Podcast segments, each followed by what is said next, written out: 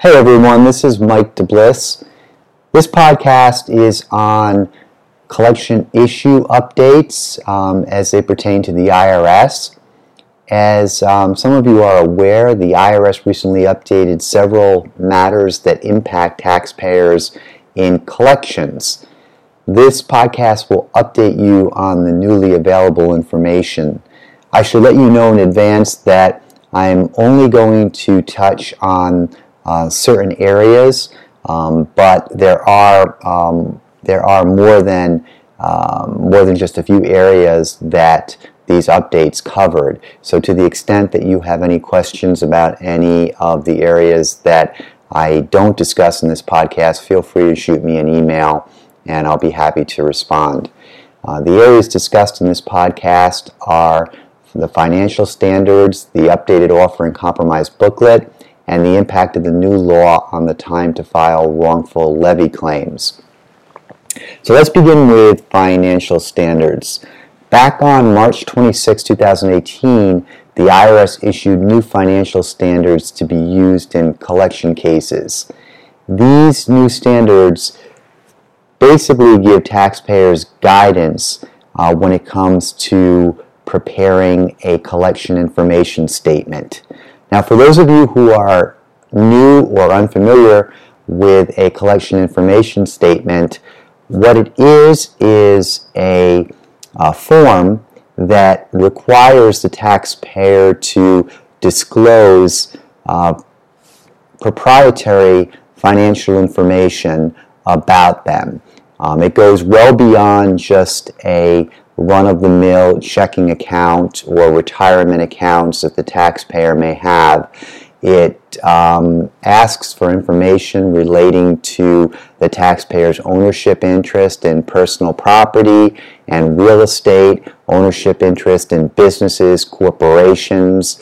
Um, it's information that really um, gets to the nitty gritty and uh, oftentimes requires taxpayers a couple of weeks, if not longer, in order to do due diligence to assemble all of the information that's required uh, to be placed on the collection information statement.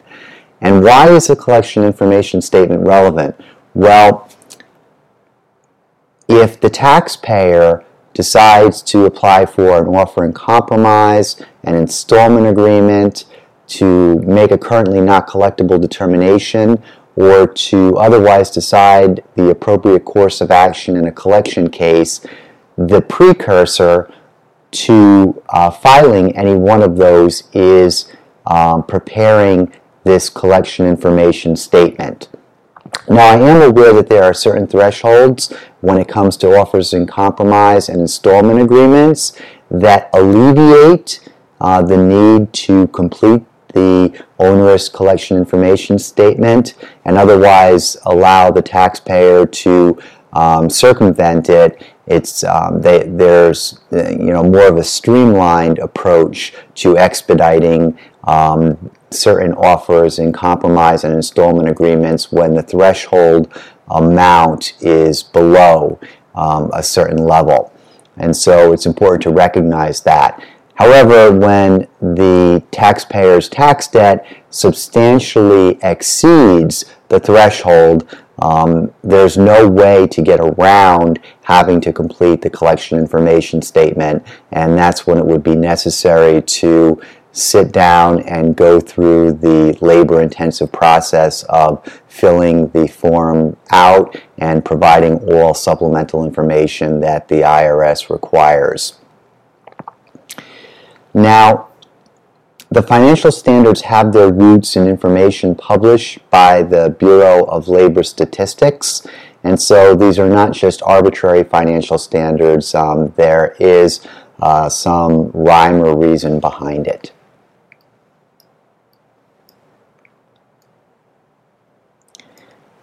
Back on March 25, 2018, the IRS issued a new offer in compromise booklet the updated booklet contains uh, the following changes. Uh, the most significant change is on Form 656, Section 6, uh, filing requirements. And um, there is a specific clause in Section 6 that states, quote, I, referring to the taxpayer, have filed all required tax returns and have included a complete copy of any tax return filed within 60 days prior to this offer submission. End quote. So again, this is a new clause that's been added to Section 6 on Form 656. And it's very practical um, in effect. Uh, but to understand why it was added and why the last part of that sentence is so significant, I have included a complete copy of any tax return filed within 60 days prior to this offer submission. It's important to have some background information. So um, here's the background information that um, that will help to add some context to um, this change and um, you know basically uh, explain why it was done and it'll make perfect sense afterwards. The IRS will not work an offer if a taxpayer has not complied with the tax laws. Compliance with the tax laws means uh, that the taxpayer is up to date in filing all of the necessary tax returns. Taxpayers who filed uh, offers in compromise realized that it was an exercise in futility to file an offer in compromise unless they had filed all of their tax returns and they were up to date and current with their most tax return. So, in some cases, there were taxpayers who were not in compliance with the tax laws, meaning they were delinquent in uh, filing prior a prior year or prior year's tax returns. Yet they wanted to apply for an offer in compromise. So logically, what these taxpayers would do is they would, on the eve of filing their offer in compromise, they would submit a late tax return under the assumption that they are now in compliance with the tax laws because they've filed their most recent uh, tax returns that were previously delinquent. Um, and they felt, these taxpayers felt, rightfully so, that they had cured any defect that would otherwise prevent them from uh, applying for an offer in compromise. Now, here was the problem with that strategy. Unbeknownst to the taxpayer, the IRS doesn't always process past due returns with the same urgency um, as it does uh, currently due returns.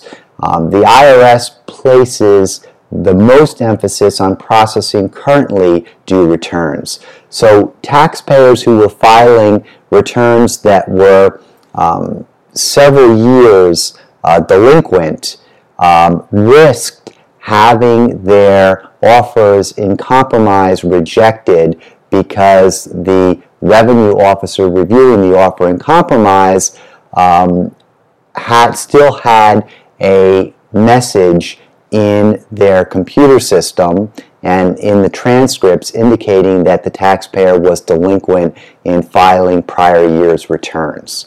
So I realize that that's an absolute mouthful, but again, this goes to the specific case of taxpayers who recognize that they have to um, get into compliance by filing prior year's returns that are delinquent.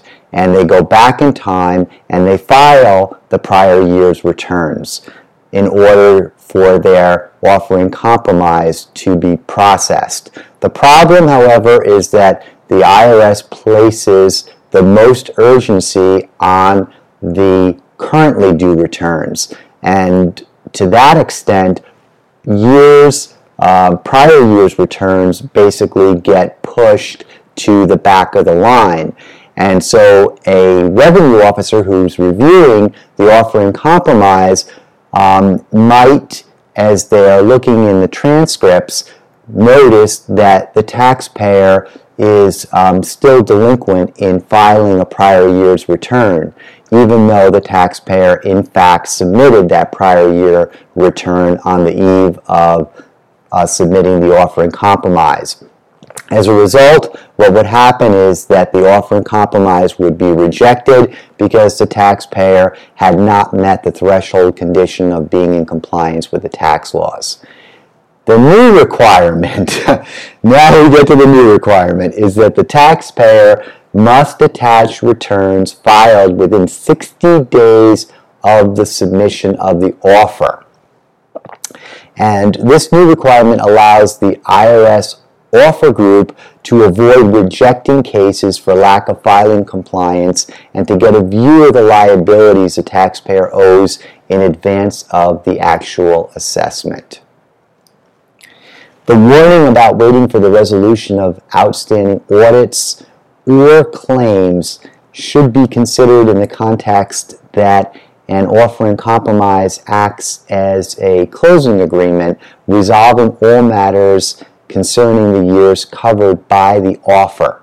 Uh, so that's very important. It's a very important distinction um, to note that um, the warning about waiting for the resolution of outstanding audits or claims has to be considered in the context that the offer basically acts as a closing agreement resolving all matters that are covered by the offer in compromise. The taxpayer can't go back and seek a refund after obtaining an offer, and the IRS uh, certainly can't go back and seek an additional assessment. It's important to resolve issues for the years covered by the offer, um, but unfortunately, many taxpayers don't appreciate the scope of the offer with respect to the years it covers. Now, for low income taxpayers, they continue to receive a benefit when applying for an offer because they are uh, the, the fee is waived uh, for the offer. And um, they don't have to remit a percentage of the offer um, at the outset. Um, most, uh, most CPAs and tax professionals know this, but many individuals filing offers pro se um, may, not, um, may not know this and may not appreciate the benefit. Uh, so the new booklet um, goes out of its way to make this uh, clearer. Wrongful levy claims. Um, some of you may be familiar with Revenue Code Section 6343B. Um, Revenue Code 6343B previously required taxpayers to make a wrongful levy claim within nine months of the taking of the property. Uh, for some people, this time frame was woefully um, short uh, because they didn't even learn about the taking during that nine month time frame. So, in an effort to correct that, Congress increased the amount of time taxpayers have to seek the return of property when they believe the IRS has wrongfully taken their property while trying to collect uh, from them. So um, that's basically uh, what um, you know Congress attempted to do to cure this um, nine-month uh, time frame, and the fact that there were a number of complaints alleging that it was um, woefully too short. It was corrected in Public Law 115-97, um, and that is the Tax Cuts and Jobs Act. Um, the way it was uh, cured is that the Tax Cuts and Job Acts extends the period for making an administrative claim to two years uh, from the previous nine months.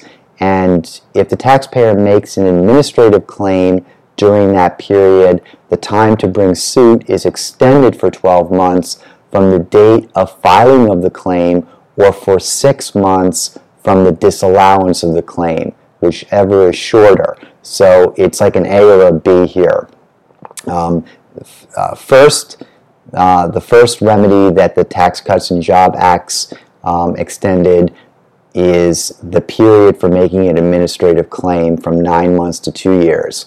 And to the extent that the taxpayer makes an administrative claim during that period, the time to bring suit is extended for 12 months from A, the date of filing of the claim, or B, for six months from the disallowance of the claim, whichever time period is shorter.